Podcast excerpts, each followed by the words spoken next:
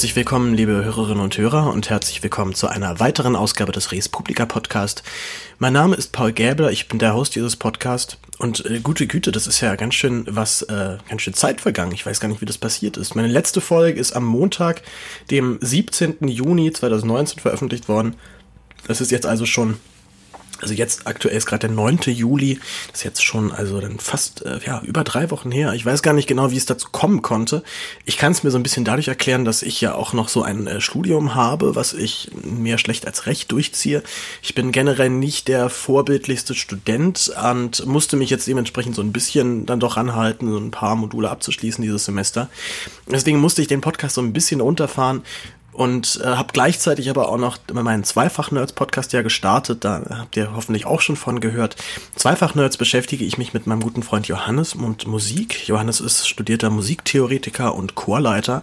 Und wir sind selber noch ein bisschen auf der Suche, wohin es jetzt geht mit dem Podcast. Unsere erste Folge ging erstmal nur um die Beatles, also wir versuchen sowohl ähm, so ein bisschen musikgeschichtlich natürlich zu erzählen, was so passiert ist, was waren das so für Leute, was haben die so für Mucke gemacht, wie ist es zu dem Album gekommen, aber da Johannes, wie gesagt, äh, da ziemlich ziemliches Brain ist, versuchen wir jetzt auch dann da möglichst analytisch noch anzugehen und so für Laien verständlich zu erklären, was denn da theoretisch gerade in dieser Musik passiert. Und in der zweiten Folge haben wir uns jetzt mit Avicii beschäftigt ich habe auch erst mal gedacht, als Johannes mir das vorgeschlagen hat, sag mal, ist der bekloppt? Äh, warum sollen wir jetzt hier so einen komischen DJ-Pop-Kram machen? Und er war so beharrlich und meinte immer wieder, nein, hör dir das an, hör dir mal diese Musik an und überwind dich mal von deinem komischen, das ist doch alles nur Pop-Gedöns. und es hat funktioniert. Also ich habe mir dann äh, diese Dokumentation angeschaut. Na, Avicii hat sich vor, vor zwei Jahren, glaube ich, umgebracht, nee, vor einem Jahr hat er sich umgebracht, äh, nachdem er jahrelang auf Tournee war und davon so fertig war und äh, so schlimme Depressionen abgerutscht ist, dass er diesen diesen Anschluss irgendwie ins normale Leben einfach nicht mehr, nicht mehr geschafft hat. Und insbesondere jetzt die letzte Platte von Avicii, die ist erst vor ein paar Wochen erschienen, also posthum, da sind viele Tracks dabei, die schon von ihm fertiggestellt worden sind, aber auch einige, wo dann noch das Produzententeam dann auch noch ran musste. Und diese Platte hat es dann noch ganz schön in sich, weil es gibt sehr viele Anspielungen. Man merkt in vielen Texten auch, da ging es ihm auch darum, was auszudrücken, was auszusagen. Das war der Zweifach-Nerds-Podcast. Wie gesagt, den empfehle ich auch noch sehr. Findet ihr bei Spotify, iTunes und überall da, wo es gute Podcasts gibt das hat mich, wie gesagt, natürlich äh, beschäftigt, aber auch schon rein inhaltlicher Art. Und äh, dazu ist auch noch das Ding, dass äh, ja jetzt auch nach der Sommer vor der Tür steht, ich irgendwie verreist bin. Und ich hatte eigentlich überlegt, ob ich jetzt auch eine große Sommerpause verkünde, zumal ich im August und September Vollzeit arbeiten werde und wahrscheinlich gar nicht so die Zeit dann habe. Andererseits hoffe ich aber auch, dass ich äh, bei dem, bei dem Job, den ich da mache, ähm, dass ich da vielleicht so viel Input bekomme, dass dann noch ganz viele tolle Folgen rausspringen dabei. Also wir wollen einfach mal schauen und ähm, das ist ja, Schöne ist ja, das ist mein Podcast und ich kann machen, was ich will und ähm, keiner kann mir jetzt hier was, bis halt eben auf und das ist ja eigentlich, das ist eigentlich total super, dass sowas passiert. Ich habe nämlich eine E-Mail bekommen, äh, lieber Sven, Sven Schieke, äh, hat mir geschrieben, hey Paul, wir warten schon seit Monaten sehnsüchtig auf deine Kolumbien-Folge. Wir haben selbst vor, dieses Jahr ein paar Monate durch Mitte Südamerika zu reisen und sind über den Input sehr dankbar. Darum sind wir ein bisschen traurig, dass die lang angekündigte Folge bis jetzt nicht erschienen ist. Lohnt es sich zu hoffen, dass die Folge in den nächsten zwei Monaten noch erscheint. Allerbeste Grüße. Lieber Sven, äh, es ist soweit. Du kriegst jetzt endlich deine Kolumnienfolge und danke für diese Nachricht, denn es ist, äh, es ist ja einerseits eine Kritik, aber andererseits auch ist so eine Kritik ja das schönste Lob, was man bekommen kann, denn es zeigt ja, dass da Leute äh, draußen sitzen und auf meinen Podcast warten und das ist total geil und ähm, danke nochmal auch an alle, die mich da draußen jetzt hören. Meine letzte Folge mit Wolfgang, Wolfgang M. Schmidt, der ähm, der die Filmanalyse bei YouTube betreibt und dort auf einer ideologiekritischen Art und Weise Filme sich betrachtet und anschaut. Mit dem haben wir das Buch Fabian von Erich Kästner besprochen. Ein äh, wahnsinnig spannender und wahnsinnig guter Roman. Und die Folge war bis jetzt auch die mit Abstand erfolgreichste. Ich habe gerade nochmal nachgeschaut. Das sind wirklich über 1000 Aufrufe. Das hatte ich bis jetzt noch nicht. Und wenn ich überlege, dass ich den Podcast noch nicht mal ein Jahr mache und meiner ersten ähm, noch audiomäßig total schlechten Folge irgendwie mit 50 Aufrufen oder 60, 70 70 sind es jetzt vielleicht inzwischen, ähm, gestartet bin und jetzt mit, mit schon irgendwie mit 1000 Leuten oder doch zumindest eigentlich immer so im hohen dreistelligen Bereich und nicht immer von ausgehen kann, ähm, bin ich total überwältigt und sag erstmal an der Stelle ganz großes Danke und wer auch immer mich da draußen hört, ähm, ihr seid super und ich hoffe, Ihr findet meine Podcast auch einigermaßen spannend, aber andererseits würdet ihr sie sonst ja vermutlich auch gar nicht hören. Wir nur noch zu einem etwas äh, unangenehmen Thema. Im zweifachen Netz Podcast drücken wir uns auch immer erfolgreich irgendwie darum, weil Johannes und mir das Thema so unangenehm ist. Aber das Thema Geld. Ich bin ja doch dann sehr, gehe doch sehr d'accord mit dem Modell des Aufwachen-Podcasts, die einfach sagen, ey, wir machen hier einen 1%-Club, weil ein Prozent der Hörer spenden dann auch durchschnittlich einfach ein bisschen Geld es geht ja wie gesagt nicht darum, dass ich jetzt äh, mich bereichern möchte ähm, mit eurem ähm, mit eurem Einkommen, sondern vor allen Dingen einfach meine Unkosten decken möchte. So ein Podcast zu produzieren kostet Geld, es ist nicht viel. Also ich zahle für die Website zahle ich ein bisschen was und ich zahle natürlich für den Podhoster, äh, Podigy, die ähm, eine wunderbare Infrastruktur anbieten, dass man wirklich nur noch den Podcast hochladen muss und dann passiert eigentlich alles wie von selbst. Der wird dann bei Spotify reingestellt, bei iTunes und so weiter und so fort. Äh, super geile Sache. Wie gesagt, kostet natürlich ein bisschen Kohle. Und ich freue mich sehr, wenn dieses Geld wieder reinkommt na, wenn jetzt ein Prozent der Hörer auch mich unterstützen, wenn dieselbe Regel wie beim Aufwachen-Podcast auch für mich gilt, dann sind, müssten ja dann doch schon so zehn Leute da sein. Äh, an Sebastian nochmal großen herzlichen Dank, der hatte mir nämlich schon mal gespendet und äh, war ja auch eine zweite Frau, da hatte ich jetzt aber den Namen vergessen, großer, äh, großer Gott, aber das ist nicht so schlimm. Ihr findet mich äh, bei Paypal, da findet ihr mich auch unter Res Publica Podcast. Ihr könnt aber auch gerne auf www.respublicapodcast.de gehen. Dort findet ihr auch nochmal genaue Angaben Angaben. Dort findet ihr auch einen Link zu Patreon, wenn ihr das lieber machen wollt. Oder ihr könnt mir auch einfach ganz klassisch über Banküberweisung was zuschicken. Ähm, es ist der, so der Sommer steht jetzt vor der Tür, also ähm, ich werde auf jeden Fall irgendwie äh, Verwendung finden natürlich dafür. Wie gesagt, Hauptsache meine Unkosten sind erstmal raus. Und äh, dann natürlich auch, ähm, das ist so auch noch so eine Idee, falls ich irgendwann mal wirklich Fahrten halt mache, also was ich Interviewpartner dann am Start habe, die aber nicht in Berlin sein können und wo ich das nicht möchte, das über so über so eine Entfernung zu machen, dann mache ich es doch irgendwie ganz gern face to face. Also auch für solche Sachen wird es dann äh, draufgehen. Und ja, wie gesagt, unterstützt mich gerne, ich freue mich. Wer die Folge 15 kennt, der kennt auch meinen Reisebericht aus Peru. Ich war im na, Ende Januar bis Anfang April war ich für zwei Monate weg. Ich war das zweite Mal in meinem Leben in Südamerika. Das erste Mal war ich ein, ja, ziemlich genau ein halbes Jahr unterwegs. Nicht nur in, in Südamerika, auch in Zentralamerika und kurz in den USA. Und habe mich beim, das erste Mal, als ich in Südamerika war, unglaublich in Kolumbien verliebt.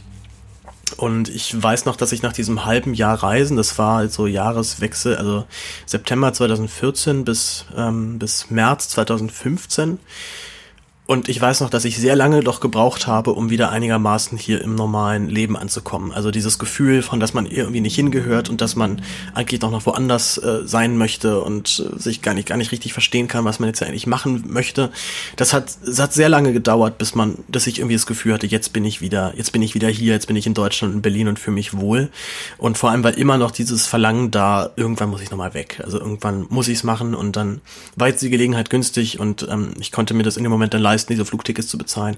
Und tatsächlich ist es auch so mit das teuerste dann dabei, weil man in Südamerika selber doch für sehr wenig Geld dann durch die Gegend reisen kann, wenn man es drauf anlegt. Was auch meiner Erfahrung nach tatsächlich das sehr viel witzigere Reisen ist, wenn man mit wenig Geld unterwegs ist, weil man doch sehr viel erfinderischer sein muss und ähm, ja, ein bisschen mehr auf Leute angewiesen ist dann in der, in der einen oder anderen Situation, wenn man sich eben nicht alles äh, nicht alles sofort kaufen kann. Ich hatte euch das letzte Mal dort rausgelassen, wo ich in Letizia angekommen bin. Ich bin zwei Tage mit einem, ähm, ja, einem doch sehr äh, interessanten und ziemlich einprägenden Boot durch die Gegend gefahren. Das Boot war huckepacke voll. Man hat zwei Etagen, wo sich Reisende einfach mit ihrer Hängematte dann irgendwo aufhängen können. Man ist dann also auch dementsprechend sehr eng mit irgendwelchen anderen Peruanern, äh, Kolumbianern dann äh, Seite an Seite. Also man spürt dann auch die Wärme der anderen dann durch die Hängematten durch, weil man wirklich auch nur so zwei Zentimeter daneben den hängt. Ähm, unter einem liegen dann irgendwelche kleinen Kinder und ähm, so zweimal am Tag wird also etwas verteilt, was, äh, was aussieht wie Essen. Ist dann irgendwelche Brühe, irgendeine Suppe, irgendein Brei. Was hat sogar überraschend gut gut geschmeckt ähm, und ich war immer noch total, also bin immer noch so ein bisschen entsetzt, wie dann mit dem leeren Essensgeschirr, also den Plastikbechern und ähm, Plastiktellern umgegangen wurde.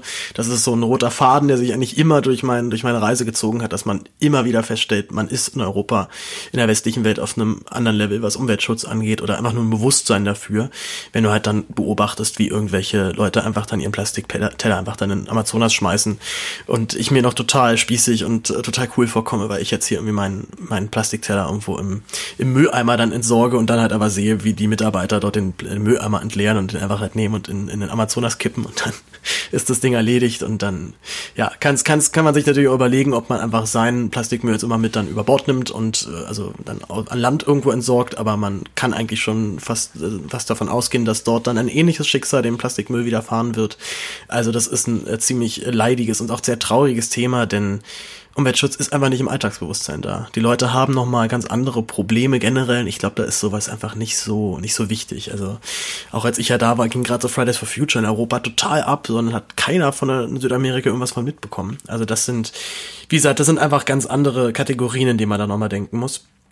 Ja, und da kommen wir auch später noch zu. Es wird nämlich heute viel um kolumbianische Politik noch gehen. Ich habe mich viel unterhalten, habe äh, eine Tour auch noch gemacht und versucht, so möglichst viel irgendwie noch rauszubekommen. Äh, auch gerade halt, weil, weil es ja auch noch viele Infos sind, die man im Ausland gar nicht unbedingt so mitkriegt.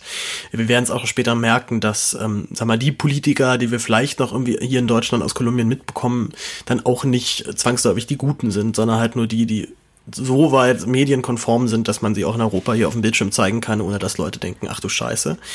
So, wir waren, wo waren wir nochmal? Genau, bei der Bootstour. Äh, wir sind dann in Letizia angekommen. Ich war mit meiner Freundin unterwegs.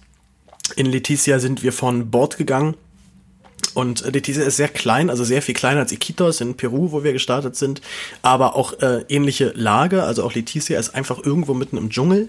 Wurde auch in den 70er Jahren mal versucht, von den, Drogen, von den Drogenbossen der Gegend einzunehmen und dann als Schmuggelstützpunkt zu benutzen. Und dann zog dann aber das, äh, die kolumbianische Armee dort ein und nach zwei Wochen ziemlich heftigen Kampf war die Sache dann erledigt. Letizia hat danach tatsächlich ziemlich paradiesische Zeiten eigentlich gehabt, weil es unglaublich äh, ruhig war. Also man hatte von, man hatte, man konnte irgendwie gut dort unter sich sein und natürlich gab es da auch viel Kriminalität und viel Drogenschmuggel, aber ähm, die Bevölkerung hat wohl nicht sonderlich so sonderlich drunter gelitten. Es gab keine offenen, heftigen Konflikte und es war für, also gerade für kolumbianische Verhältnisse vergleichsweise ruhig. Na, auch die Stadt liegt mitten im Dschungel, also man wundert sich immer so ein bisschen, wie man auf die Idee kommt, dort eine Stadt hinzubauen. Es gibt weder eine Straße, die dahin führt, es gibt dann nur den, den Wasserweg über den Amazonas. Da kann man dann entweder mit diesem Slowboat fahren, diesen, diesen Kahn, das was wir da gemacht haben, du dann so zwei Tage unterwegs bist, oder du nimmst halt wie so ein schnelles Boot, das geht dann irgendwie schon so wie so einem, nach so einem, in so einem halben Tag dann irgendwie doch immerhin. Aber ja, die Stadt ist dann mehr oder weniger abgeschnitten, alle Versorgung läuft dann nur dann über ein Wasser oder den Luftweg. Und äh, was dann auch noch interessant ist, ähm, man hat überall halt schlechtes Internet. Also ähm, es stand tatsächlich irgendwo in unserem Reiseführer auch noch drin, äh, sprich einfach niemand auf das Internet an nach dem Motto, ey, warum ist das denn so langsam? Weil es ist halt für alle langsam. Es, äh, das, das gibt jetzt keinen, der irgendwie dort eine bessere oder eine schlechtere Verbindung hat. Kabel sind dort wahrscheinlich nicht gelegt, das heißt, es wird irgendwie mit einem Satelliten da irgendwie reingeschossen. Und in Letizia ähm, habe ich dann eine, eine Tour gemacht. Ich bin einfach nur auf gut Glück durch sämtliche Reisebüros gelatscht und wollte halt so eine richtige Dschungeltour machen. Ich wollte halt einmal schon richtig rein, wenn ich jetzt schon mal hier im Amazonas bin. Ich bin ja immer noch oder war ja deswegen so auf Amazonas fixiert, weil der, weil das Buch äh, Die Stadt der wilden Götter von Isabel Allende fr früher von mir verschlungen wurde als Kind mehrmals, oder die ganze Trilogie der, dieser Reihe. Und deswegen, also war das für mich so ein, so ein, einfach so ein Kindheitstraum, einmal im Amazonas zu sein. Und dann auch, wenn dann schon irgendwie richtig, also wenn, wenn dann auch schon richtig, dann kann ich mir das ganze Ding jetzt auch richtig angucken und nicht halt so in irgendeiner Stadt halt irgendwie vor mich hingucken. Und diese Dschungeltouren waren alle unglaublich teuer, weil das dann doch ziemlich touristische Gegend ist und hat gerade Backpacking-Tourismus ist natürlich en vogue und, ähm, und total populär und jeder oder sehr viele ähm, machen diese Bootstour auch nach Letizia. Ich war zum Glück in der Nebensaison da, da waren relativ wenig dann äh, wenig unterwegs und ich habe dann tatsächlich ein, äh, ein Angebot gefunden, was sogar relativ günstig dann auch war vergleichsweise und es war vor allem so schön schlicht. Ich bin einfach nur mit einem anderen, zufälligerweise auch noch ein Deutscher, hallo Alex, falls du zuhörst, äh, Alex aus Hamburg, ähm, bin ich dann im, äh, bin ich da einfach dann bei irgendeinem alten Schaman gelandet, der außerhalb von Letizia irgendwo in einem Flussarm des Amazonas lebt, mit einigen seiner insgesamt elf Kinder, glaube ich, und halt noch haufenweise Urenkel. Wie gesagt, er ist ein alter Indio, ein alter Schamane, der dort, äh, dort äh, sich zur Ruhe, äh, zur Ruhe äh, zurückgezogen hat und er selber, ich glaube, er war schon so 84 insgesamt war er schon, also alter, weiser Mann, sprach nur Spanisch und mein Spanisch war dann, ist nun immer noch nicht wirklich gut. Ich habe ihn zwar grundlegend immer verstanden, aber gerade weil er auch sehr genuschelt hat, war das dann doch schon ein ziemlicher, ziemlicher Akt rauszubekommen, was er mir eigentlich da gerade erzählt. Und er hat er mir Ewigkeiten welche Geschichten erzählt, wie er früher Leute geheilt hat, wie, äh, wie er letztendlich dahin gekommen ist in diese Siedlung, weil er halt ähm, die Indios einen bestimmten äh, staatlich, unter bestimmten staatlichen Schutz dann stehen, also für sie dann bestimmt bestimmte Lebensräume auch dann erhalten bleiben und ähm, ich glaube, sie müssen dann zum Beispiel auch keine Steuern zahlen. Also haben eine gewisse äh, einfach eine gewisse Ruhe vor dem Staat, wenn sie dort ihr traditionelles Leben noch im, im Amazonas im Dschungel führen wollen. Und ähm, dann hat er noch eine Geschichte erzählt, die ich dann noch krass fand, wo er erzählt hat, wie er so in den 70er, 80ern mit, mit irgendwelchen Kumpels zusammen dann Koks, äh, Koks geschmuggelt hat, dann über die Grenzen. Und dann hatte er erzählt, dass er einmal richtig, richtig unverschämtes Glück hatte. Sie hatten irgendwie zwei Kilo so, so mitgenommen. Also, und so wie es auch so Gefühl hatte, war auch so Kokainschmuggel eher so ein, ja, so, du machst es halt mal, so wie wir irgendwie in Deutschland irgendwie auch mal schwarz arbeiten. So, ja gut, ist halt schon nicht so schlimm und ist halt irgendwie schnell verdientes Geld und es ist, ist jetzt nicht so wichtig. Und ja, so ist halt irgendwie auch halt mal so zwei Kilo Koks günstig kaufen, wenn du irgendwo schon unterwegs bist. Ähm, natürlich macht, ist halt einfach so ein Alltagsding. Und dann sind sie über die Grenze und äh, sie hatten sich aber einen Trick ausgedacht. Sie hatten sich nämlich Polizistenuniform irgendwo herorganisiert und wollten einfach, oder hatten einfach gehofft, dass einfach nur durch diese Ausstrahlung der Uniform, die jetzt einfach hier mit ihrem Boot dann über die Grenze äh, fahren können und es passiert nichts und die werden einfach durchgewunken und dann wurden sie tatsächlich aber von Polizisten aufgehalten ähm, und äh, das waren nämlich auch Indios und die waren total überwältigt, dass jetzt auch hier ähm, peruanische Indio, äh, Indio-Polizisten jetzt hier auf dem Boot sitzen, fanden die unglaublich witzig, sehr krass, das hätten wir ja nie gedacht, dass ihr auch schon so weit seid. Kommt her, wir, lass mal was trinken.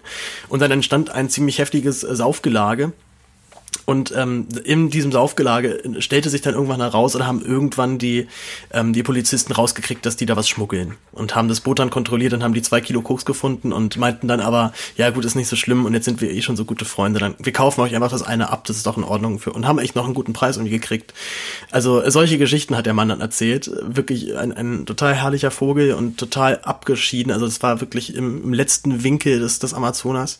Und mit einem seiner Söhne sind wir dann noch nachts in äh, in den Dschungel rein und haben dort uns ein kleines Camp gebaut. Also beziehungsweise er hat das vorwiegend gebaut. Wir haben dann unseren, unseren Hängematten dann da gepennt, haben auf ähm, im Lagerfeuer dann einfach unseren unser kleines, unser kleines Mahl dann noch zubereitet, was für, für Dschungelverhältnisse dann auch wirklich extrem gut geschmeckt hat. Wir haben sogar noch versucht, Piranhas zu fischen, auch wenn es nicht so gut geklappt hat. Und das Hauptproblem eigentlich bei der Sache war, dass ich schon am Morgen der Tour gemerkt habe, scheiße, ich glaube, ich werde ein bisschen krank.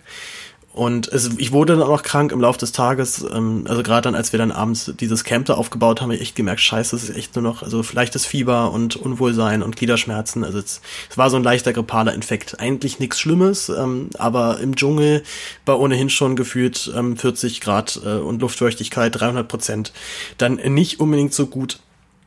Und das war, das war dann doch sehr unangenehm. Ich habe auch wirklich eine fürchterliche Nacht dann in dieser, in diesem, im Dschungel gehabt und habe dann doch sehr schnell festgestellt, dass Dschungel schon, schon echt geil ist, aber echt kein Ort ist, wo Menschen wohnen sollten. Also so viele gefährliche Tiere, Insekten, Pflanzen, die man nicht anfassen darf. Ähm, sind wir einmal nachts durch die Gegend gelaufen, hat uns ganz viele Frösche gezeigt und bei, bei der Hälfte der Frösche auf gar keinen Fall anfassen. Da fasst ihr einmal an und dann, dann könnt ihr wirklich sterben einfach da dran. Also das ist kein Ort, der für Menschen gemacht ist und erst recht nicht für Menschen, die grippalen, die einen grippalen Infekt haben. Es wurde dann am nächsten Tag zumindest so ein bisschen besser. Wir haben dann noch eine, noch eine Tour gemacht und sind, äh, sind Flussdelfine uns anschauen gehen. Also wir haben so pinke, pinke, Delfine, pinke Süßwasserdelfine durch die Gegend fliegen gesehen. Das war, war wahnsinnig schön. Und dann haben wir auch noch, ähm, noch ich hatte einen kleinen, so einen kleinen Mini-Affen auf meiner Schulter, der das total scheiße fand und mich, mich, eigentlich, mich eigentlich immer nur beißen wollte und das nicht, äh, nicht cool fand, dass er so als Touristenattraktion missbraucht wurde. Und dann haben wir auch noch eine, eine, Skulpt eine Skulptur gemeinsam geschnitzt und noch gefärbt. Und die Farbe, das waren irgendwelche Beeren, die er, wo er die Schale abgezogen hat und dann die Schale zerdrückt hatte. Und diese Farbe war so stark, dass ich glaube ich, also ich glaube noch als ich in Deutschland war, hatte ich dann noch leichte, obwohl ich glaube, da war es schon wieder weg, aber das hat sich echt so zwei, drei Wochen ging das Zeug einfach nicht ab. Also die ersten vier Tage sah ich wirklich aus wie der letzte Volltrottel. Und als ich dann halt von meiner Tour wieder zurückkam, da mit irgendeinem so Speedboot. Äh, ich war wirklich komplett fertig, wollte einfach nur noch duschen, war so einigermaßen wieder genesen und ich sah wirklich aus wie der letzte Mensch. Also mit ähm, äh, stinkend, hässlich, äh, äh, der Bart auch schon irgendwie ewig lang und dann halt eben mit diesen, also komplett verschmierte blaue Arme, die einfach, einfach nur, nur, nur krank aussah, also oder nicht gesund. Also war auf jeden Fall, er war echt ein Bild für die Götter. Und in, äh, ich hatte den Typen vom Reisebüro, wo ich die Tour gebucht habe, auch gebeten, dass er mir dann bitte für den nächsten Tag dann einen Flug bucht, äh, dann eben zurück nach, ähm, also wieder in die Zivilisation, dann erstmal nach Bogota. Dann von da wollte ich dann weiter Richtung Küste. Und er hat das allerdings äh, so verstanden, dass er mir dann zwar einen Flug für den nächsten Tag gebucht hatte, allerdings um drei Uhr nachts. Und äh, das heißt, das hieß dann, dass ich dann nicht wirklich schlafen konnte und ich hätte eigentlich gerne einfach jetzt mal eine Nacht vernünftig gepennt. Musste dann aber irgendwie lange ausharren, bin dann zum Flughafen gefahren, so ein ganz kleiner, popliger Provinzflughafen, oder ich denkst, du bist, bist in eine Zeitmaschine gefallen. Weil das, das Ding sah so aus wie, so, so wie ich mir die 70er Jahre vorstelle. Also ein ganz, ganz komisches Ding auf jeden Fall. Und die, ähm, dann bin ich dann irgendwann so um vier Uhr nachts, glaube ich, ging es dann los. So eine knappe, knappe zwei Stunden fliegst du dann. Also um sechs Uhr morgens bin ich dann in Bogota gelandet. Äh, Bogota kannte ich auch schon. Ich hatte mich tatsächlich auch gefreut, wieder die Stadt zu sehen. Bloß war das Ding, dass meine Freundin in, an der Karibikküste in Santa Marta schon dann war ähm, und ich da auch hin wollte und dann, ähm, weil ich so dachte, ach komm, der Tag ist eh schon so so so für den Arsch, dann fliege ich jetzt einfach, äh, da fliege ich jetzt einfach noch mal nach Santa Marta. Also ich habe echt richtig ähm, so richtig umweltsündenmäßig gelebt. Das Problem aber ist in Kolumbien fliegen ist ähm, so viel schneller als Busfahren, weil wie gesagt Bus ist die einzige andere Option. Es gibt glaube ich ganz ganz wenige Zugstrecken, aber die ähm, also sind auf jeden Fall, es ist jetzt nicht populär, dass man Zug fährt, man fährt dann entweder Bus oder wer sich leisten kann, der fliegt. Und einfach nur die Strecke von Bogota nach Santa Marta, also einmal ziemlich zentral Kolumbien, hoch in den Bergen, direkt dann an die Küste, in der Sierra Nevada. Da fliegst du anderthalb Stunden mit dem Bus, bräuchtest du dann doch schon so um die 18 bis 20 Stunden, weil das ist dann halt Bergland und Anden und gebirgig und du fährst Schlangenlinien und du fährst Kurven und du fährst rauf und runter. Also das dauert einfach seine Zeit. Und ja, dementsprechend hatte ich dann nach, nach diesen, nach diesen letzten zwei Tagen, wo ich so fertig, ich glaube, ich war echt noch nie so, so kaputt wie an Flughafen dann Bogota an dem Tag, äh, bin ich dann nach, äh, nach Santa Marta weitergeflogen. Bin dann nach Tanganga gefahren, das ist ein kleines Käffchen, so ein kleines Fischerdorf bei Santa Marta und hatte dann dort einfach vier, vier, fünf Strandtage. Wir sind dann noch in den, ähm, in den Tairona Nationalpark auch noch weitergefahren. Das ist ein also Nationalpark der Sierra Nevada, der direkt neben Tanganga liegt. Ich hatte, als ich das letzte Mal in Südamerika war, also vor äh, 2013 und 2014, hatten wir damals mit ein paar Leuten dort gecampt. Also wir haben uns so eine kleine Bucht raus, so eine kleine Bucht gesucht, wo wirklich kein Arsch war. Es war komplett menschenleer und hatten dort dann so vier, fünf ähm, so Robinson Crusoe Fake äh, oder Robinson Crusoe möchte gern Tage. Haben jeden Morgen dann erstmal Feuerholz gesucht, Kaffee kochen konnten, dann irgendwelche Kokosnüsse aus dem Wald geholt, die dann irgendwie aufgehauen und ähm, wirklich, war wirklich echt ein geiles, chilliges Leben dort auf jeden Fall. Und äh, das, das Schöne ist am Tayrona Nationalpark, er ist relativ günstig, ah, obwohl es geht, glaube ich sogar, man zahlt da schon echt ordentlich Eintritt, aber es ist so ein, so ein angenehmer, ähm, so, ein, so eine angenehme Mittelstufe zwischen zivilisiert und trotzdem noch Natur. Also man kann da auch auf jeden Fall irgendwie, wenn man, man jetzt will, mit seinen, mit seinen Kindern vermutlich hin. Man, man hat dort irgendwie eine Infrastruktur, man hat dort Hotels, man hat dort irgendwelche Hütten und der trotzdem ist der Park oder wirkt der Park doch noch einigermaßen natürlich und das ist so das, ja, also das ist halt so, also so stell, stellt man sich als Europäer eine schöne Karibik vor. So sieht es in etwa aus. Es war schöner Strand und äh, Wellen und ähm, und Klippen und Palmen und alles und ach, es ist wirklich traumhaft schön. Ich merke auch gerade, dass ich jetzt auch auch wenn wir jetzt inzwischen Sommer hier in Berlin haben, heute ist wirklich wiederum ein sehr trauriger, trister Tag, dann auch immer so ganz wehmütig werde. Vor allem, wenn man feststellt, wie schnell die Zeit dann auch vergeht. Also ich meine, es ist jetzt schon, ich bin jetzt schon seit über drei Monaten wieder in Deutschland und es geht dann doch so schnell, dass man wieder in, in Alltagstrott verfällt und wieder Uni hat und Job und alles und so weiter. Und die ganzen schönen Eindrücke dann so mehr und mehr ähm, verschwinden aus oder zum immer immer mehr verblassen. Die äh, der Tayrona Nationalpark, wie gesagt, wunderschön für alle Leute, die in, nach Kolumbien fahren, zum Beispiel Sven. Äh, den auf jeden Fall mitnehmen, das ist total schön. So, danach sind wir, wir waren noch kurz in Palomino, das ist jetzt aber nicht so spannend, das ist auch wiederum halt einfach nur Strand und, äh, und dann auch eher so ein bisschen Partyhostel-mäßig. War schon irgendwie ganz witzig dort, aber ich war tatsächlich auch jetzt in Südamerika kein einziges Mal feiern, ich war kein einziges Mal irgendwie beim Saufen unterwegs, also ich hatte auf sowas überhaupt keine Lust, ich wollte einfach nur eigentlich weitestgehend nur meine Ruhe haben in weiten Teilen, wollte irgendwie ein bisschen schreiben und irgendwie schöne Gedanken machen und einfach mal so ein bisschen, so ein bisschen runterkommen und Leute beobachten. also ich finde dann doch mit das Wichtigste bei so einem, ähm, bei so einer Reise ist, dass man, dass man versucht, Land und Leute so weit kennenzulernen, wie es irgendwie geht, ähm, auch mit Sprachbarriere. Und natürlich ist das nicht auch jeder, jedermanns Sache und es erfordert ja auch einen gewissen Mut und ein gewisses, gewisses Wagen, ist da auch bestimmte Sachen dann auszuschlagen oder auch mit völlig Fremden vielleicht einmal mitzugehen. Und vermutlich äh, bin ich auch dann genauso naiv und dumm bis, bis zu dem Tag, wo mir irgendwas passiert. Aber bis es soweit ist, äh, will ich mir sowas einmal nicht kaputt machen lassen. Na, oder aber nur als Beispiel dieser, dieser Wandertrip da durch, durch Peru, wo ich dann einfach bei irgendeiner Bauernfamilie dann irgendwie im Garten gepennt habe. Äh, klar, sowas kann auch richtig schief gehen. Also das sind ja genauso dann so diese Traveler-Geschichten, wo da halt dann, was ich, irgendjemand dann äh, in den Busch gezerrt, vergewaltigt, ausgeraubt wird, was auch immer. Zum Glück ist mir sowas nicht passiert. Ich äh, möchte mich jetzt auch immer lustig machen, über dem sowas passiert ist oder der genau vor sowas Angst hat. Denn na klar, solche Sachen passieren. Allerdings dann doch eben sehr selten und ja, mit so einer gewissen, ich glaube, mit so einer gewissen Naivität durch solche Länder zu reisen, kann dann auch sehr hilfreich sein.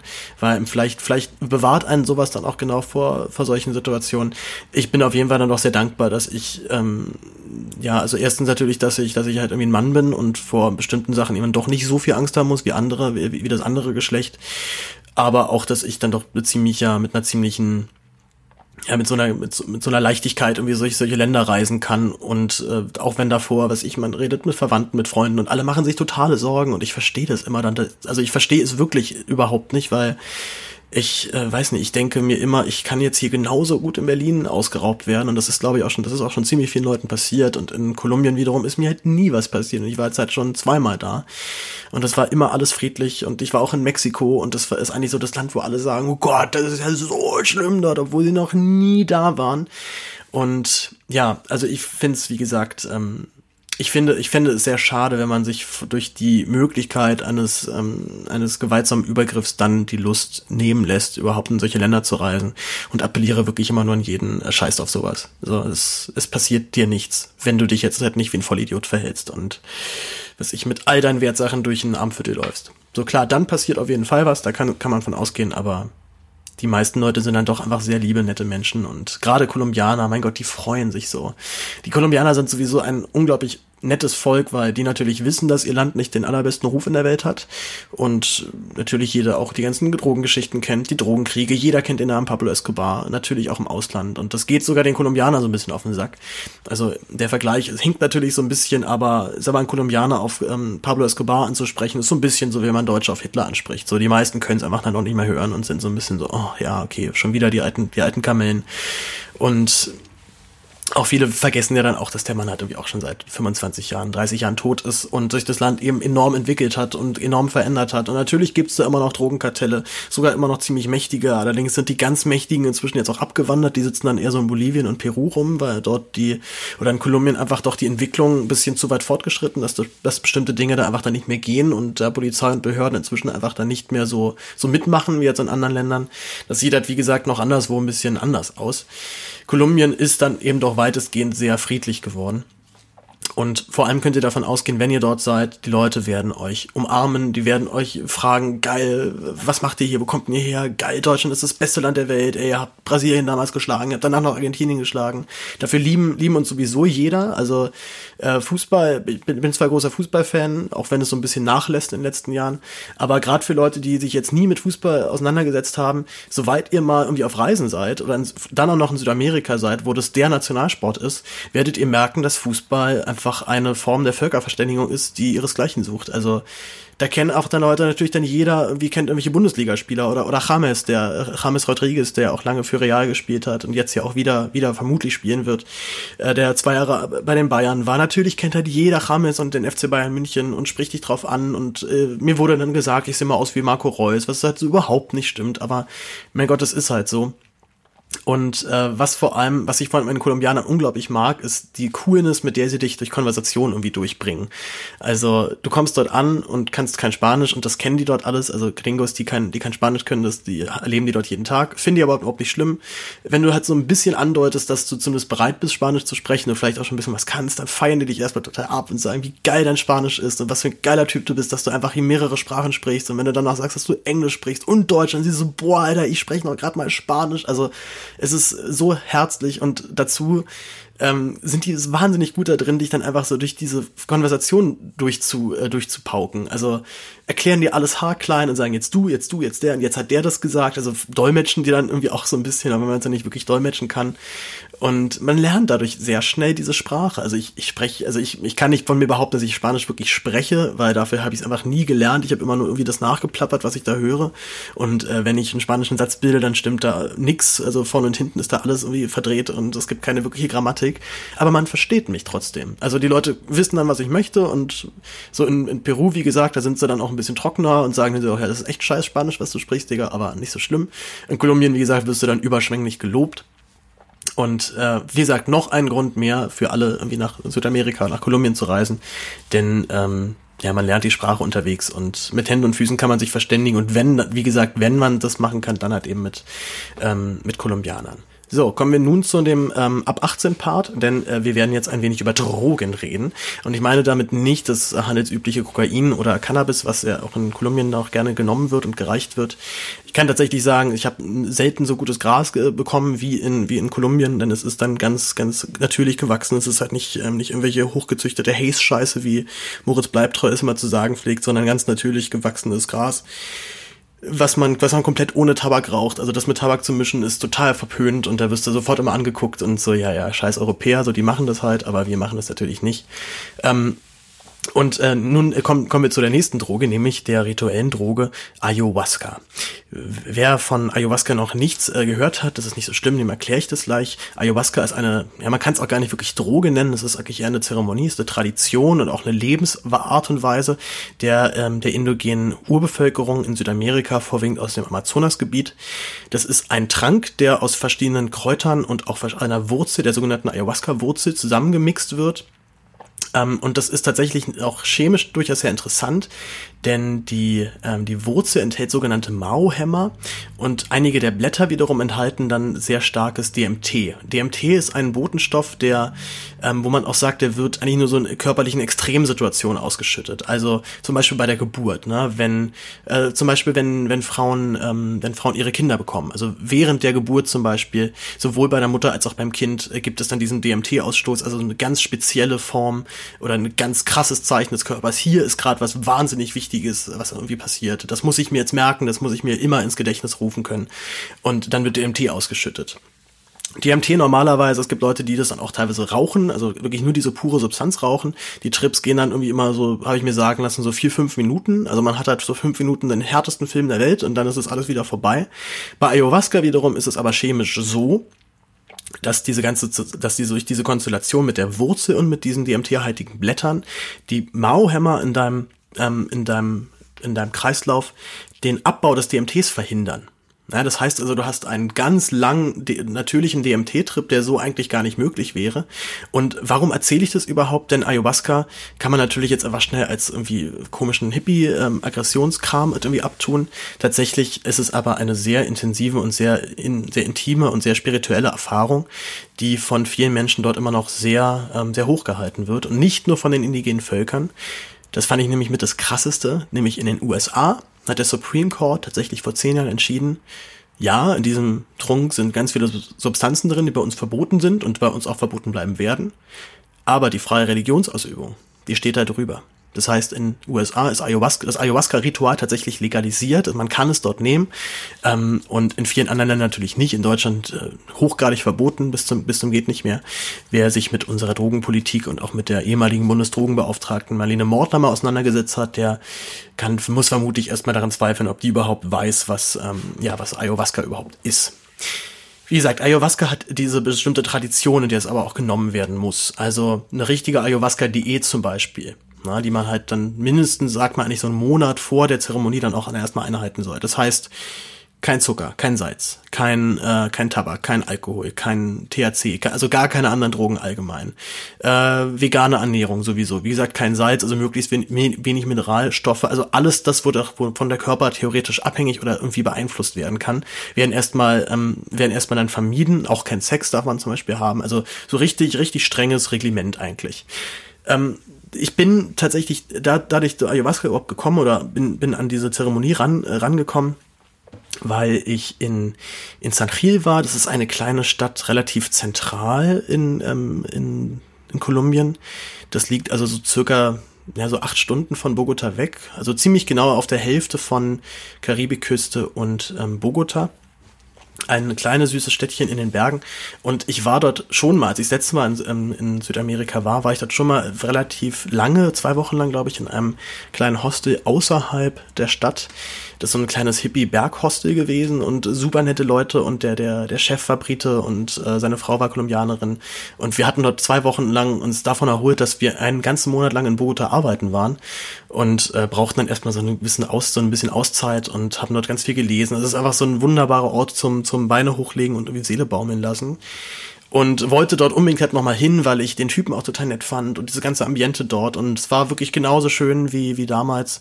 Und dann hatten wir halt unseren, äh, unseren Gastgeber darauf angesprochen, sag mal, kennst du hier irgendwelche Leute, die Ayahuasca-Zeremonien anbieten? Er hat natürlich ja gesagt, klar, weil er ist äh, auch selber äh, Hardcore-Hippie. Und ähm, er meinte, es gibt eine, äh, es gibt so eine Gruppe von Aussiedlern aus Europa, die dort in, jetzt in Kolumbien wohnen und dort ihre Hostels betreiben, ihre Ökofarmen dort betreiben. Und es ist, wie gesagt, so eine richtig kleine Community Community, man kennt sich untereinander. Und ein paar von denen haben in äh, noch weiter abgeschiedener, noch weiter irgendwo in den Bergen, im absoluten Nirgendwo, eine kleine, ähm, ja, so eine Hippie-Kommune eigentlich aufgemacht. Das ist eine große, äh, ein großes, ähm, wie sagt man denn ja, ein Lager einfach also es wird, es ist ein sehr einfaches Leben, was dort geführt wird. Jeder hat so kleine, man hat so kleine Bambushütten. Es gibt eine große Gemeinschaftsküche, wo alle dann immer für jeden kochen. Äh, der Tagesablauf ist relativ, relativ strikt vorgegeben. Also es gibt um diese und diese Zeit Frühstück, dann gibt es so einen kleinen Snack, dann gibt es Mittagessen, dann gibt es nochmal einen kleinen Lunch und später Abendessen. Und vormittags wird gearbeitet. Das wird auch immer allen empfohlen. Es gibt halt also Leute, die dort fest in dieser Kommune drin wohnen, also die, die dort richtig leben. Es gab Leute, die wohnen dort seit ein paar Monaten, es gab Leute, die wohnen dort schon seit ein paar Jahren. Und eben auch dann so Hampeln wie wir, die da einfach halt nur so eine Woche als Gast ähm, äh, dann da wohnen, haben auch ein bisschen was gezahlt dafür, allerdings wirklich super wenig. Also wir haben, ähm, ich weiß, also es war auf jeden Fall einfach halt nur so für Unkosten decken. Und das war wirklich eine richtig schöne Zeit. Also wir waren da halt eine ganze Woche ähm, dann eben mit der feierlichen Zeremonie zum Ende. Und das hat echt, ähm, also es hat auch einfach sehr viel bewegt irgendwie so. Ich fand dieses ganze Ambiente unglaublich schön. Die Leute waren super nett. Ähm, und ich mag an solchen, an solchen Konstellationen und an solchen Formen des Zusammenwohnens so unglaublich gerne, dass es so eine, so eine ganz entspannte Form des Respekts zueinander gibt. Also jeder dort ist mit seiner Eigenart äh, akzeptiert. Äh, keiner muss sich für irgendwas rechtfertigen und das ist, ähm, ja, es ist einfach so ein Grundgefühl von, von Anerkennung zu, immer zu allen Seiten da. Das hat mich, das hat mich doch sehr, sehr beeindruckt. Äh, dann die Zeremonie an sich selber war auch sehr krass. Ich hatte mir da, glaube ich, vielleicht zu starke Erwartungen dann gemacht, dachte, das wird jetzt richtig der, der, der Trip meines Lebens und ich, äh, ich sehe sonst was. Und es war dann doch alles sehr, sehr gemächlich, es war alles sehr ruhig, aber schon dieses Gefühl oder dieses, äh, dieses Ambiente, alle sitzen dann nachts ums Lagerfeuer rum und jeder ist irgendwie in seiner kleinen Welt unterwegs und denkt über Sachen nach, fand ich wahnsinnig bewegend und berührend und ähm, ist einfach eine, einfach eine, eine sehr interessante Sache. Also die Schamanen zum Beispiel, die sehen ja dann diese, oder ich schätze mal, moderne Schamanen wissen natürlich auch, dass das Neurochemie ist, die dort stattfindet und bestimmte Neurotransmitter dann Neurotransmitter aktiviert werden. Aber in der Welt dieser Schamanen sagen sie ja, es sind die, es ist die Seele der Pflanze, die jetzt mit mir redet. Und die Schamanen nutzen das zum Beispiel dann auch, um um Leute wieder Kontakt mit ihren Vorfahren zu ermöglichen. Also wie gesagt, es kann total in so eine sehr spirituelle äh, Richtung abdriften, die jetzt auch nicht unbedingt meins ist. Aber was ich ähm, bei solchen Ritualen halt wirklich faszinierend finde, ist, dass Leute ja da gezwungen werden, mal über sich nachzudenken. Also generell über Sachen, die ihnen jetzt in den Kopf kommen, müssen jetzt müssen jetzt irgendwie mal miteinander mit, sich selbst ausdiskutiert werden. Und ich bin zwar ein Mensch, der ohnehin sowas sehr viel und sehr gerne macht. Ich glaube aber, viele Leute sehen, haben das nicht unbedingt, für die ist das nicht unbedingt so normal. Und deswegen fand ich das ein, ja, fand ich, fand ich wirklich eine, eine wahnsinnig tolle und intensive Erfahrung.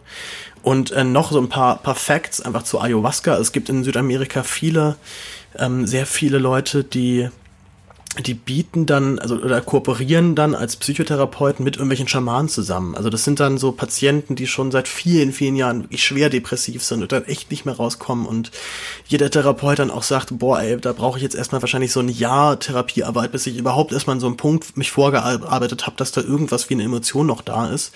Also gerade so Menschen, die wirklich seit Jahren in der Depression feststecken, ja, die schon so über Jahre keine positive Erfahrung überhaupt mehr gemacht haben, aber auch keine negative Erfahrung mehr gemacht haben. Alles ist nur noch so ein einziger grauer grauer Film, aus dem man nicht mehr rauskommt. Und die Leute zum Beispiel erleben ja dann in diesem, in diesem Ritual, äh, das war im, Camp wurde es da immer nur ganz streng La Medicina genannt. Äh, also man redet nicht von, von, von irgendeiner Droge oder von irgendeinem Ritual. Es ist halt eine sowohl seelische als auch körperliche Reinigung ähm, und dann eben die in ihrem Trip halt zum ersten Mal wieder etwas spüren und auch eine Emotion spüren, auch mal eine negative Emotion spüren, ja. Also mir haben, hat eigentlich jeder gesagt, Ayahuasca hat auch echt, da kannst du dich auch richtig abfacken drauf. Das ist nicht unbedingt immer lustig. Ähm, aber selbst, selbst so eine Erfahrung empfinden gerade, empfinden Schwerstdepressive dann auch wiederum als starke Bereicherung, weil sie ja dann, wenn es halt ein guter Schaman ist, der sie dort dann begleitet, dann ja in die Hand nimmt und sagt, gut, okay, du siehst jetzt gerade was total Schlimmes, dann gucken wir uns jetzt mal an, dann gehen wir jetzt aber gemeinsam durch und ich verspreche dir, dann, dann wird's wieder besser.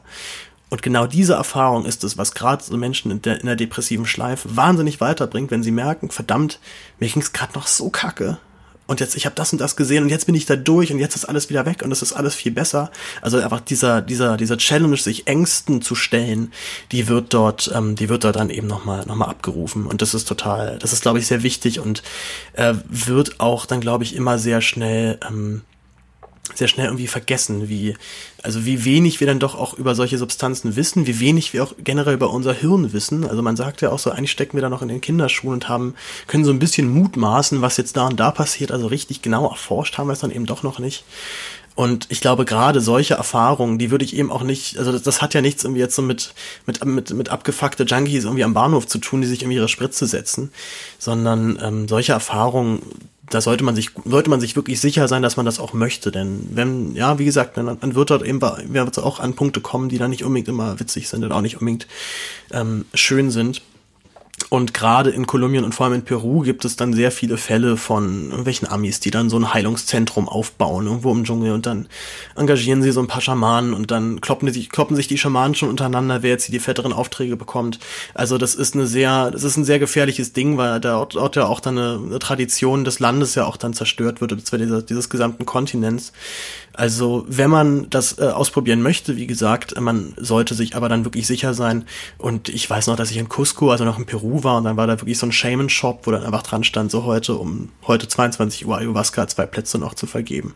Und das ist eine völlige Pervertierung dieses Gedankens. Also ich, ähm, ich, ich wollte, also ich, ich war, war schon immer ein bisschen auf der Suche auch, als, als ich in Südamerika war. Ich wollte mir das schon echt, ich wollte mir das schon gerne mal angucken, aber wollte auch dann so ein bisschen, also das auch schon ein bisschen als Challenge halt sehen. Wie komme ich jetzt dahin und wie klappt es dann und so wie das halt in diesem Hippie Camp halt abliefert, ist wunderbar. Also genauso möchte ich das halt und es war ich glaube, genauso natürlich, wie man sich das wünscht.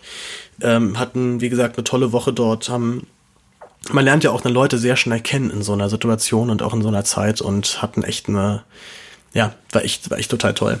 Also äh, San Gil ähm, auf jeden Fall, auf jeden Fall eine große Empfehlung wert. Gut. Jetzt haben wir den ganzen Drogenblock schon abgearbeitet. Kommen wir nun zum politischen Teil des Abends, obwohl Drogen auch schon eine gewisse Form von politischer Äußerung sind. Ich habe übrigens auch gar keine Ahnung, ob das jetzt hier strafbar ist oder voll total unangenehm jetzt vielleicht für einige ähm, dass ich das jetzt einfach so erzählt habe, aber ich weiß nicht, ich gehe da, geh da relativ entspannt mit um und wenn ihr das blöd findet, könnt ihr mir das natürlich gerne bei Twitter oder Facebook oder, nee, Facebook habe ich ja nicht, aber Instagram auch gerne dann mitteilen, dass ich so offen über diesen Konsum da rede, aber ja, ich finde es ich find's auch wichtig, dass man, äh, dass man sowas teilt und auch ähm, mit anderen, ähm, andere daran teilhaben lässt. Gut, kommen wir aber nun zu, wie gesagt, dem politischen Teil. Ähm, ich habe in Bogota zwei Touren gemacht. Die eine hatte ich schon mal gemacht, als ich letzte Mal da war, nämlich die Graffiti-Tour. Äh, war auch ziemlich geil. Das äh, Bogota ist nämlich tatsächlich, auch wenn man sich unbedingt erwartet, eine der führenden, äh, führenden Städte Street Art und ähm, Street Graffiti. Und äh, da wurden uns dann wurden uns dann verschiedene Gemälde gezeigt, also wirklich sehr beeindruckende, auch sehr große und auch äh, auch so Gemälde, wo man weiß, okay, krass, hier steckt äh, künstlerisch wahnsinnig viel Handwerk dann dahinter, auch wenn ich das da überhaupt nicht beein ich nicht wirklich sonderlich gut beurteilen kann. Ähm, und vor allem war es sehr interessant dann zu beobachten, wie, wie die, wie die Politik wo über die Jahre von so, das ist, das ist alles Gangster und das müssen wir verhindern und verbieten und dann auch Fälle passiert sind, wie das irgendein 14-jähriger Junge einfach dann von einem Polizisten in den Rücken geschossen wird, weil er irgendwie dachte, der, der haut jetzt ihm jetzt ab. Ähm, und dann gab es zum Beispiel noch eine Situation, dass ähm, Justin Bieber wiederum dann in Bogota war und irgendwie auch Bock hatte, jetzt hier mal Graffiti irgendwo hinzusprühen. Und dann hat er halt irgendwie so eine kanadische Flagge gemalt und dann halt aber nicht das Maple Leaf, sondern halt so ein Wheat Leaf halt dann dahin gemalt. Also wow, total, total Gangster, der Junge. Kam äh, auch bei vielen äh, Bogotan, äh, von, von vielen Bogota, wie sagt man, Bogota-Ehren, Bogota-Bewohnern, äh, nicht so gut an. Das Graffiti wurde auch sofort übersprüht. Allerdings war das wiederum halt dann Anlass, dann auch ähm, für die Bevölkerung der Politik dann nochmal klar zu machen, Leute, wenn ihr hier so ein Justin Bieber sprayen lässt, dann lässt ihr jetzt bitte irgendwie auch hier andere sprayen und ähm, kommt, dass, dass nicht wieder solche Aktionen passieren, wie das hier einfach irgendwelche Kinder abschießt mitten, mitten in der Nacht. Äh, das Ganze hat sich, wie gesagt, so ein bisschen entspannt. Inzwischen äh, ist das zumindest kein, keine schwere Straftat mehr, so wie es früher noch war. Und äh, unser Guide meinte auch, dass es eben meistens dann doch eher so läuft, dass man halt, äh, was ich, man schiebt halt irgendwie einen Schein rüber und dann guckt derjenige halt weg. Also bei einem, äh, bei einem Graffiti, was vor so einem großen Bauzaun war, er meinte auch, weil er die Leute dort kennt, die das gemacht haben, meinte er auch, ja, es lief halt hier so, dass halt einer hingeht, hat dann irgendwie 50.000 Pesos, das sind irgendwie dann so 20 Euro. Dann einem der Wachmänner gegeben, meinte, wollen sie sich einfach mal so für eine Stunde, halbe Stunde einfach nicht umdrehen, man so, ja, kein Problem, macht er. Und dann am nächsten Tag war auf einmal dann Graffiti da und der Wachmann wusste auch nicht, wie das passiert ist, aber naja, so ist es dann halt das ist das Schöne auch in der Stadt, dass eigentlich keine Fläche irgendwie frei bleibt. Also sobald irgendwo ein Bauzaun aufgestellt wird, dauert das irgendwie so zwei Tage, dann ist da irgendwas draufgemalt worden. Aber halt nicht irgendein so hässliches Tag, sondern halt wirklich ein schönes, also irgendwie eine schöne Zeichnung, die einen Inhalt hat, die, die eine Aussage hat, die, die äh, irgendeiner Form, in irgendeiner Art und Weise noch vielschichtig ist. Also ähm, Bogota hat mir wahnsinnig gut gefallen wieder. Es ist eine tolle Stadt und dazu auch eben gar nicht so südamerikanisch, wie man jetzt denkt. Es ist nämlich, die Stadt liegt ziemlich weit oben, noch so 2500 Meter Höhe und es ist dann doch ziemlich frisch dann doch immer. Also gerade nachts kühlt es dann nochmal richtig runter. Man fühlt sich eigentlich doch äh, als Europäer sehr wohl, fast schon ein bisschen zu Hause, so von den Witterungsbedingungen her. Die Stadt wird auch manchmal auch als die Stadt des ewigen Herbstes bezeichnet, weil es immer so ein, so ein angenehmes Oktober-Feeling halt irgendwie hat. Also ich sag mal, es gibt ja auch dann irgendwie wärmere Oktobertage und auch kältere Oktobertage und so ist es eigentlich halt immer irgendwie in Bogota ähm, wo waren wir noch? Ah ja, beim, beim, beim Graffiti und vor allem dann später bei der Politiktour. Die Politiktour war wahnsinnig spannend, weil man hat erstmal auch von der Grund, vom Grund auf erstmal gelernt, wie dieses Land entstanden ist. Ähm, die wichtigsten Namen, glaube ich, die man da nennen müsste, sind erstmal Simon Bolivar, nachdem irgendwie auch gefühlt jedes, äh, jede Straße benannt ist. Es gibt eine schöne Stelle in den Känguru-Chroniken, äh, wo er auch dann irgendwie erzählt, ja, gehen irgendwie auf den Plaza de, Plaza de Simon Bolivar in die Via de Simon Bolivar, dann essen wir im Hotel äh, des Simon Simon Bolivar war wirklich, das ist, und jeder, jeder, der in Südamerika war, weiß natürlich sofort, was er meint, denn es ist äh, wirklich gefühlt, jeder zweite Platz ist nach Simon Bolivar benannt. Es ist also der große Befreier, der, ähm, der die Völker dort, beziehungsweise die Länder dort, ähm, dort dann befreit hat und ihre, ihre autonome, autonome Macht gegeben hat. Ähm, Simon Bolivar war ganz stark durch die französische und auch später die amerikanische Revolution beeinflusst, hatte auch lange, lange Europa-Aufenthalt und ich glaube allerdings, dass er sich jetzt weniger als ein Kolumbianer Kolumbianer gefühlt hat, wenn er halt, wenn ich halt dann eher als ein Neuspanier, also einer, der halt aus Spanien, aus der spanischen Kultur kommt, in Südamerika aufgewachsen ist. Also das, ähm, das, das wäre vielleicht nochmal irgendwie eine interessante Recherche, nochmal zu gucken, wie ist er eigentlich dann so mit diesen indigenen Völkern umgegangen. Aber nach allem, was ich jetzt gehört hatte, nicht unbedingt so gut. Also es ging nicht ähm, darum, da eine gleiche Gesellschaft herzustellen, sondern die, ähm, die Machtinteressen der Krone einzudämmen. Ja, der andere Name, der noch wichtig ist, dann der von äh, Francisco de Paula, Santander. Das war, ich glaube, er war General unter Bolivar oder andersrum. Auf jeden Fall waren sie sehr lange Verbündete und haben gemeinsam für ihre Revolution gekämpft, haben sich dann aber, wie das ja häufig bei solchen Menschen passiert, irgendwann heftig zerkracht. Und aus diesem Konflikt ist eigentlich auch der Konflikt dann entstanden, der sich über die nächsten, ja fast nächsten Jahrhunderte eigentlich durch die Geschichte Kolumbiens getragen hat, nämlich der Konflikt zwischen den Liberalen, also die, die einen freien Staat möchten, und den Konservativen, die ein hartes Reglement führen möchten mit, äh, mit klare Ansage und so weiter. Und ähm, ja, das hat, wie gesagt, heftig gekracht. Es gab dann auch viele, viele Anschläge auf Bolivar, die alle aber gescheitert sind. Und ähm, ja, eigentlich ist das so ein bisschen so die, die Wurzel ein Übels, denn das Land hatte eigentlich immer Bürgerkriege. Also wir hatten dann von unserer, von unserer Tourguidin, äh, es war eine Politikstudentin aus Bogota, die, äh, mit der ich dann auch, auch viel geredet habe, Äh, und die meinte, dass es, die hatte uns so, so einen kleinen Zettel ausgeteilt, wo du, die, wo die Jahres, wo du die Jahresleisten sehen konntest. Und man hat, und sie hat uns auch sehr schnell darauf hingewiesen, achtet immer mal drauf, wie wenig, also wann gab es da mal so richtig Friedenszeit? Und eigentlich gab es die nie gefühlt. Also ähm, schon 1899 sind die Liberalen dann eben zu Guerillas geworden. Also man musste dann in den Untergrund gehen, man musste für seine, für den Freiheitswillen äh, Willen kämpfen. Und der harte Staat hat, wie gesagt, auch knallhart dann immer durchgegriffen. Es gab, es gab sehr heftige Kämpfe gegen diese Arbeiter. Ähm, die Soldaten sind wahnsinnig brutal vorgegangen. Ähm, man hat dann teilweise auch dann so Aktionen gebracht, als dann die Bananenplagen, äh, Bananenplantagenarbeiter gestreikt haben, hat man dann, hat der Staat dann mit den Plantagenbesitzern halt dann so einen komischen Deal ausgehandelt und das dann als, als die neue Befreiung dann verkauft. Also, ähm, das, das, das, die besitzende Klasse, Klasse, das Kapital war dort immer sehr viel stärker und schon immer auch sehr eng mit der, mit der staatlichen Ordnung ähm, verbunden. Generell diese Tour war deswegen sehr spannend, weil sie auch so ein bisschen darauf ansetzte, dass viele Leute, die jetzt nach Kolumbien kommen, irgendwann mal äh, wie heißt sie, der Narcos geguckt haben. Diese Serie, wo, wo es um Pablo Escobar geht, die ersten beiden Folgen, die ersten beiden Staffeln sind großartig, also besonders die zweite, äh, der, äh, der Werner Muda, der den, den ähm, der die Hauptrolle spielt, macht einen unglaublich krassen Job. Also in der zweiten Staffel haut der wirklich alles raus, was auch nur irgendwie geht. Und natürlich viele dann mit dieser Vorbildung dann nach Kolumbien kommen und natürlich so ein bisschen wissen wollen, wie, wie lief das jetzt eigentlich genau ab.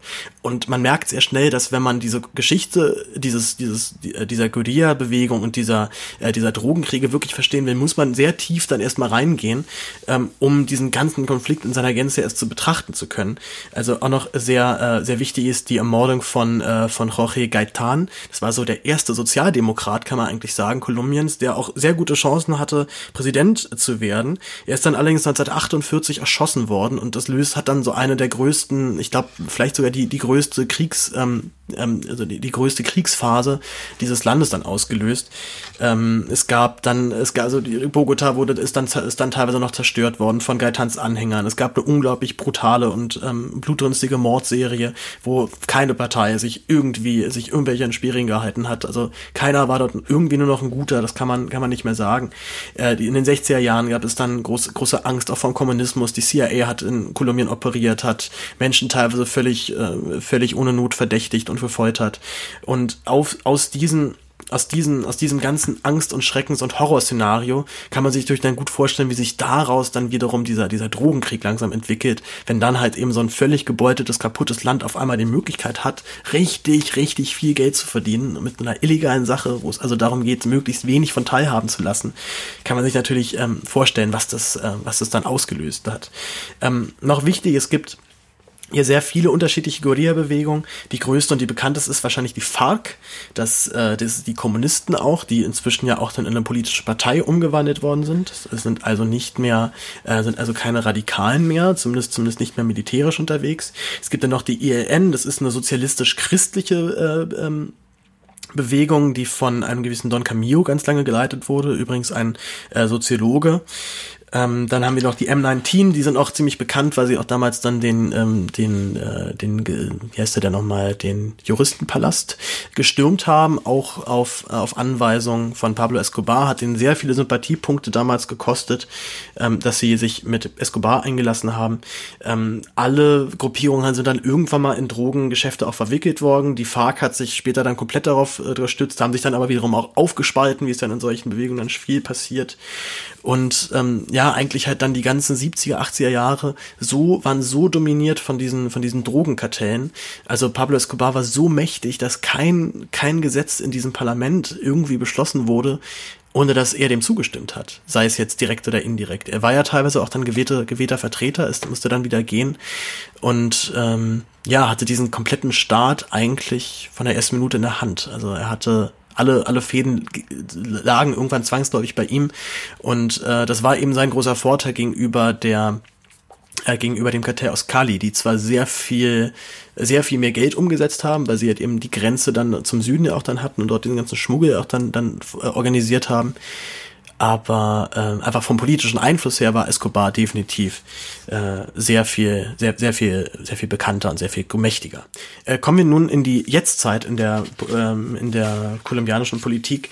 Dann wird eine der ersten Sachen, die du lernst, ist, äh, es gibt dort keine Guten. Es gibt dort weder gut noch schlecht. Es sind eigentlich alle mehr oder weniger gleich korrupt und gleich brutal und gleich rücksichtslos. Es gibt eigentlich auch keinen äh, kein Politiker, den man jetzt irgendwie hier nach Deutschland holen könnte und dann würde der von irgendwen hier gewählt werden, weil die alle so weit weg sind von von unserem Verständnis von Demokratie, Liberalität und Freiheit und Gleichheit, dass ähm, ja, dass es völlig unmöglich wird, diese diese Politikmodelle irgendwie miteinander zu vergleichen.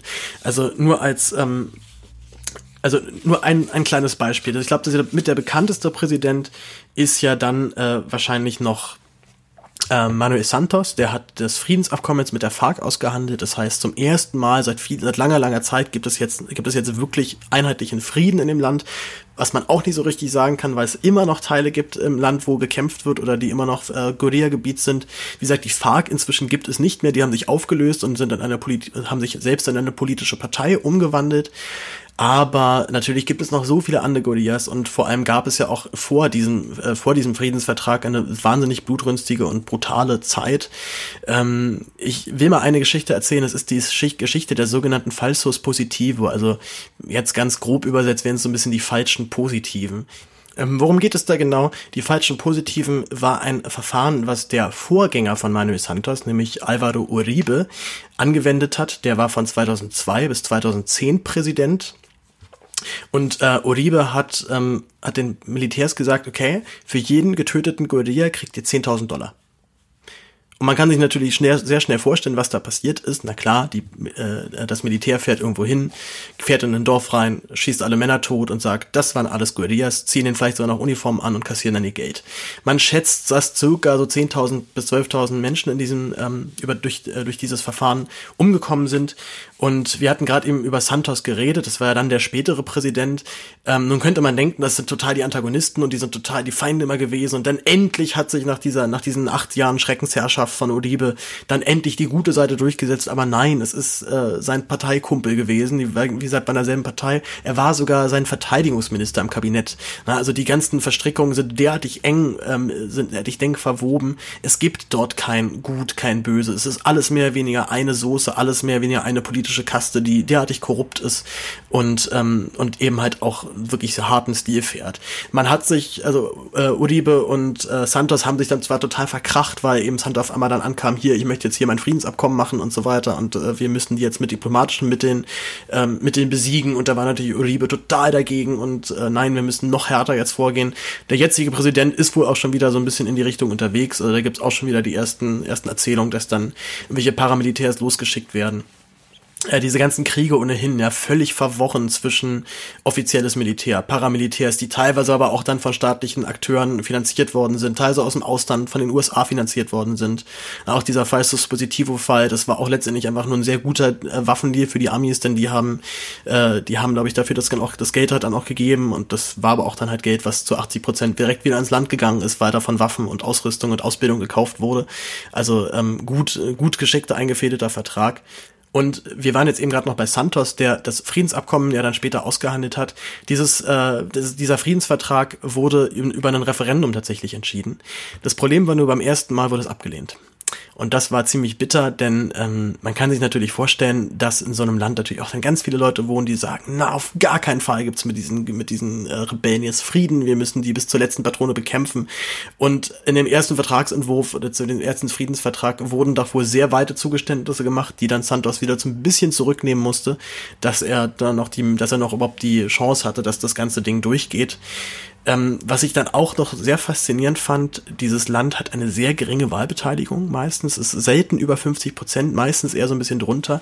Und bei dem Referendum auch, da war gerade eine 37 Prozent Wahlbeteiligung, also unglaublich verschwindend gering. Ich habe auch gefragt, woran das liegt, und sie meinte, naja, es ist einfach hier so eine Mentalität, es ist eh einfach scheißegal, wer uns hier führt, und diese Wahlen sind doch eigentlich komplett, ähm, ja, eine komplette, komplette Farce. Äh, dann können wir es uns irgendwie auch schenken fand ich, äh, fand ich gerade bei so einem Referendum wiederum dann aber krass, dass auch da dann die Hoffnung so schwindend gering ist für alle, dass hier man überhaupt hier noch irgendwas, irgendwas Lohnendes draus mitnehmen kann. Und wie gesagt, beim zweiten Mal ist das Referendum ja dann durchgegangen. Allerdings äh, fand ich auch hier total faszinierend, da hat sie uns eine Karte gezeigt, wo man gesehen hat, welche Gebiete des Landes haben für und welche haben mehrheitlich gegen äh, dieses gegen diesen Friedensvertrag gestimmt. Und naja, die Gebiete, die fast nie von den Kriegen betroffen waren, die haben alle dagegen gestimmt. Und die Gebiete, die auch immer unter diesem Bürgerkrieg dann gelitten haben, weil sie genau in den, in den Schnittstellen dann lagen, die haben natürlich alle für den Friedensvertrag gestimmt. Also Bogota noch so als so die linke, ja, seit Hauptstadt eben, eine Großstadt, das glaube ich, sind die eher so ein bisschen spezieller dann immer. Ähm, natürlich dann auch geschlossen dafür, für den Frieden gewesen und auch tatsächlich mit der höchsten Wahlbeteiligung. Äh, also Bogota generell wirklich eine, eine tolle Stadt. Man fühlt sich, fühlt sich dann doch sehr europäisch und ähm, Sie meinte auch dann unsere Tourguide noch zum Abschluss, ähm, das hat auch durchaus was gebracht, dieses Friedensabkommen. Also ich war ja, ähm, ich war im, wann war das jetzt im April, also Ende März, Anfang April war ich jetzt in, in Bogota und im Januar hat es ja wieder geknallt. Da gab es zum ersten Mal seit 20 Jahren wieder einen Anschlag ähm, auf eine Polizeiakademie in dem Fall, wo tatsächlich auch fast nur Frauen gestorben sind. Es waren, glaube ich, über 50 Tote. Also es war richtig heftig. Und es war der erste Anschlag in, in der Hauptstadt seit, oh, ich, auch schon wieder seit 15 Jahren. Das war wirklich echt äh, richtiger Schock dort für alle. Und man hat es in der Stadt auch gemerkt. Also als ich vor vier Jahren dort war, war es sehr viel ruhiger, sehr viel weniger Polizeipräsenz. Leute waren sehr viel entspannter auf der Straße unterwegs. Man hat das direkt gemerkt. Also so ein Ereignis haut dann richtig rein und alles war abgesperrt und wir konnten dann zum Beispiel auch nicht mehr direkt an den Präsidentenpalast ran. Das konnte man eigentlich sonst immer, aber jetzt wegen der erhöhten Sicherheitslage äh, war das dann wiederum, war das dann wieder äh, verboten.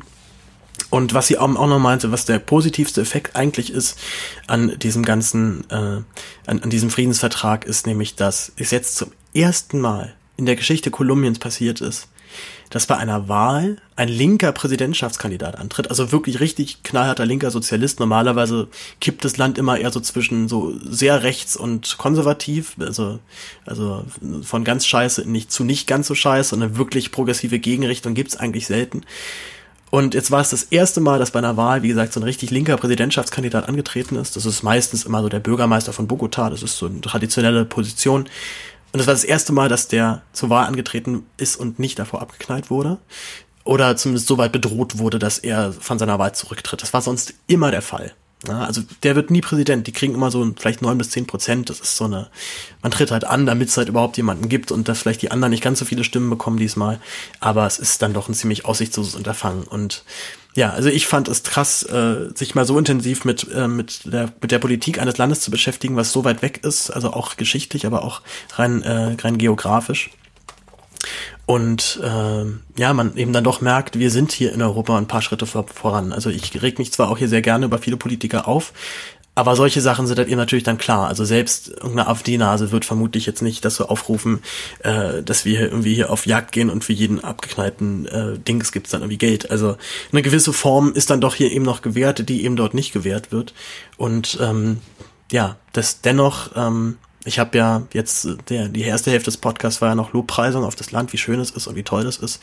Jetzt ist es so ein bisschen nachdenklicher, ein bisschen betrüblicher geworden. Das soll allerdings nicht davon abhalten, sich dieses Land weiterhin äh, anzugucken. Also wer vorhat, nach Kolumbien zu fahren, macht es auf jeden Fall.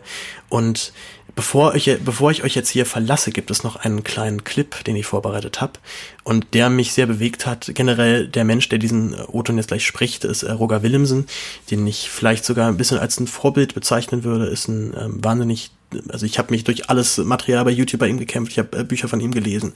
Äh, toller Mensch und der geht ja auch sehr viel reisen und er hat einmal den schönen Satz gesagt und das ist folgender.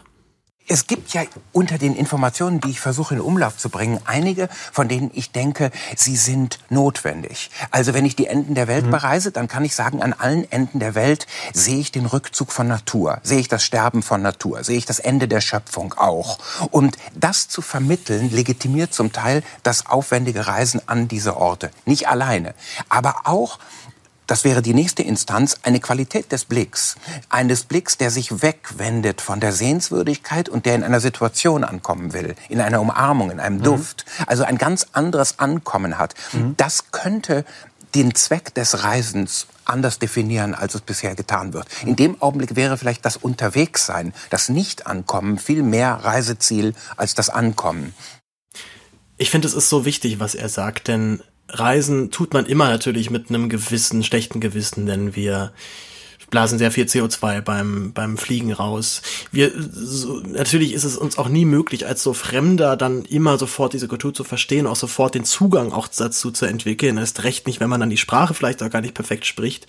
Aber das Reisen eben mit der, mit festen Absicht, ich reise jetzt hier, um etwas rauszubekommen, weil ich etwas sehen möchte, weil ich etwas erfahren möchte und das teile ich dann anderen mit. Das ist überhaupt das, worum es beim Reisen geht. Und deswegen auch meine große Ermutigung an euch alle, wenn ihr reist, dann, dann scheißt auf alles. Dann, dann nehmt nicht irgendwie einen Lonely Planet mit. Scheißt auf Reiseführer. Also fahrt einfach dahin und guckt es euch an. Ihr werdet ohnehin so viel entdecken, gerade wenn ihr so weit wegreist und es so fremd ist und alles neu ist.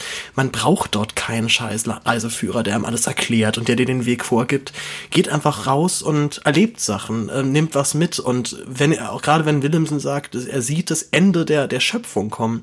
Solche Momente hatte ich auch beim Reisen, ne? wenn ich halt irgendwie sehe, wie dort Menschen mit der Umwelt umgehen oder wenn ich halt eben dann von unserem Tourguide beim Wandern Wandern höre, der sagt, naja, ich mache die, mach die U-Tour jetzt seit fünf Jahren.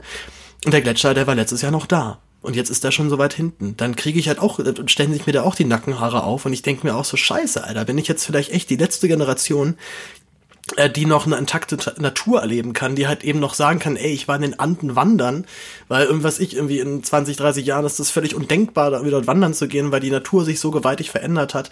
Das ist jetzt ein blödes Beispiel, aber das, das darum, das ist das Wichtige beim Reisen. Darum geht es. Ich nehme etwas mit, was essentiell ist, was ich sonst nirgendwo anders so gefunden hätte.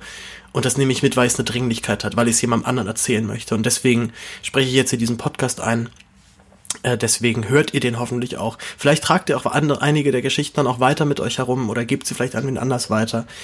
Das ist das Essentielle, worum es geht beim Reisen. Also, nehmt euch einen Rucksack, packt wenig Sachen ein Nehmt euch was zu schreiben mit, nehmt euch vielleicht auch was zu lesen mit. Kopfhörer auch nicht immer nicht schlecht. Handy, ja doch, schon wichtig auf so einer Reise. Es ist halt der, die Kommunikationsmöglichkeit nach außen. Würde ich dann doch auf so einer Reise nicht missen wollen. Äh, und dann erlebt einfach was. Habt Spaß. Ich danke vielmals fürs Zuhören. Das war mein zweiter Reisebericht. Die, der Sommer kommt jetzt mit großen Sprüngen. Das ist ja schon längst angekommen. Und eigentlich dachte ich, ich mache so ein bisschen Sommerpause, aber jetzt hatte ich ja praktisch schon eine Sommerpause. Aber ich mache einfach jetzt meinen Podcast weiter in der Dreiung, in der Taktung, in der ich es mir möchte und der ich es mir wünsche. Hört noch meinen anderen Podcast, hört die Zweifach-Nerds und bis dann. Danke fürs Zuhören. Ciao.